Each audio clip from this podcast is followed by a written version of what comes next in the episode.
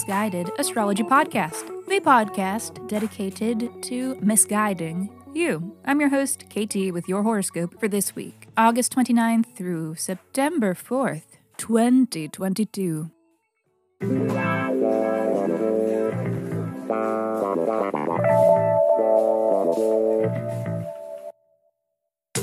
Welcome back to the podcast where I don't know you, but it may seem like I do, because I am sharing musings that are based upon the sun and the moon and the planets and shit. Every week I do a little sky spying and then report back so that you can know what the fuck uh, uh, is going on around here. The astrology is sound, but my guidance may not be, and that is totally up to you. Okay, quick housekeeping. Special thanks to Jeremy for the review and to the peeps who have ordered pre-recorded birth chart analyses. Thank you! Thank you, beautiful, gorgeous persons. And a reminder to you, dear listener, that you can review too, and if you do, I will send you a twenty-four page in-depth birth chart report.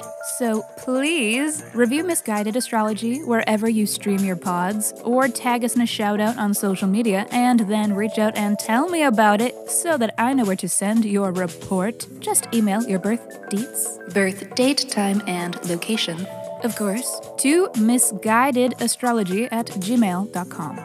And hey, if you are interested in having me read your birth chart and hearing it in the form of a totally awesome audio production, much like this podcast, then go to my website, misguided astrology dot com. There you can order what I call a pre-recorded birth chart analysis, which will be my personal hot takes on your personal chart with the added flavor of sound effects and cuteness and audio engineering that you hear here on this podcast each week. It'll be fifty minutes of you and I getting to know you a little bit better. It also makes a great gift. Email me if you have any more questions. And on that note, let me hurry up and shut up so that I can keep talking, because this is your weekly horoscope. Monday. Happy Mercury in Libra. Mercury has concluded its visit to home sign Virgo and is now in airy Libra, the sign of diplomacy.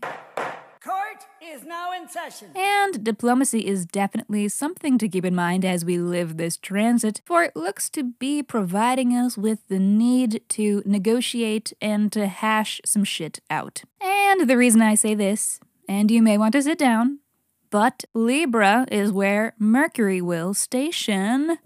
Mm-hmm. Retrograde. Retrograde alert. Remain calm. We're gonna die! We're gonna die! I'm going to throw up and then I'm gonna die! The drama of it all. And we are in the shadow period for this, so you may already be noticing electronics glitching and miscommunications and travel getting fucked up and just logistical things requiring more effort than you would expect them to. Projects starting now may face early complications, prompting later revisions. So this is where the diplomacy may come into play, as you have some shit that needs to be worked out over the course of these next few weeks.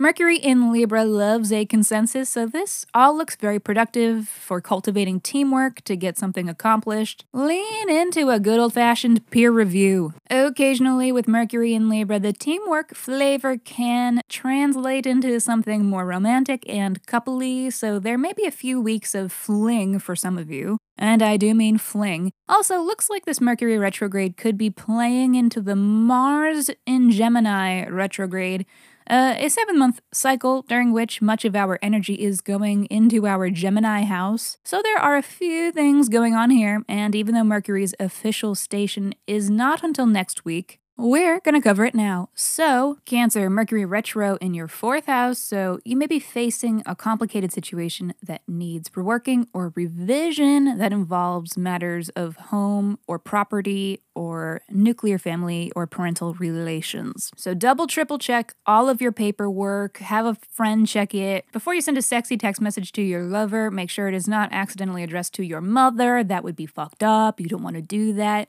And all of these potential, and I do mean potential, potential complications, because Mercury retrograde isn't definitely going to be fucked up. But it may be playing into Mars in your Gemini twelfth house. So again, these topics may be requiring much of your energy throughout the next seven months. Those are your mental health, institutions, and your coping skills. Thursday. This is some of that good Mars shit, the kind of astro weather that reminds us why we play the game. Uh, let's get ready to rumble! And by the game, I do mean Mars retrograde in Gemini transit, which looks to be a few months of hard work, but today's transit is here to remind us of the inspirational factor that motivates us to go through with it at all, even though it won't be easy. This Mars sextile to optimistic Jupiter is a glimpse into our end game. It's the transit of abundant energy and good luck surrounding what it is we put our effort into, which makes this an excellent day to get things going and to initiate some processes. So do take advantage, but just really don't sleep on the peer review exercises because this transit may also have you feeling a little impulsive during this Mercury retrograde shadow period, which is just... honestly, the astrological equivalent to cosmic clickbait pop-up spam. Do you want longer fingers and toes? One pill a day. Find local hot they-thems near you. Have you been involved in an accident while astral projecting? You may be entitled to compensation. Yeah, so yeah, run it by your pals because friends are the original spam blocker. Friday. Actually, yet another day to trust in the peer review process, for we are dealing with a Mercury opposition to Jupiter, a transit prone to exaggerations in communications, though not necessarily in a harmful way. This is giving motivational speech energy and could entail a moment where you are talking best case scenarios for desired outcomes despite the reason for the conversation stemming from unpleasant realities. Yesterday, you said tomorrow, so just... do it! Make your dreams come true! The greater good is at the heart of it all when Jupiter is involved, and with a transit like this, we are reminded that nuance is real and that while we might all prefer a little more finesse when the stakes are this high, being outspoken is sometimes the only way that we are actually able to effect change. Sunday. Venus has moved on from Leo and it is now officially crushed on a Virgo season. Everybody loves a little Virgo hottie, and if you don't have a raging crush on a Virgo, you're dumb. Even though it's not dumb to take it slow or even play coy with a Virgo because they don't always appreciate it when others come on too strong. They like to take their time assessing the situation.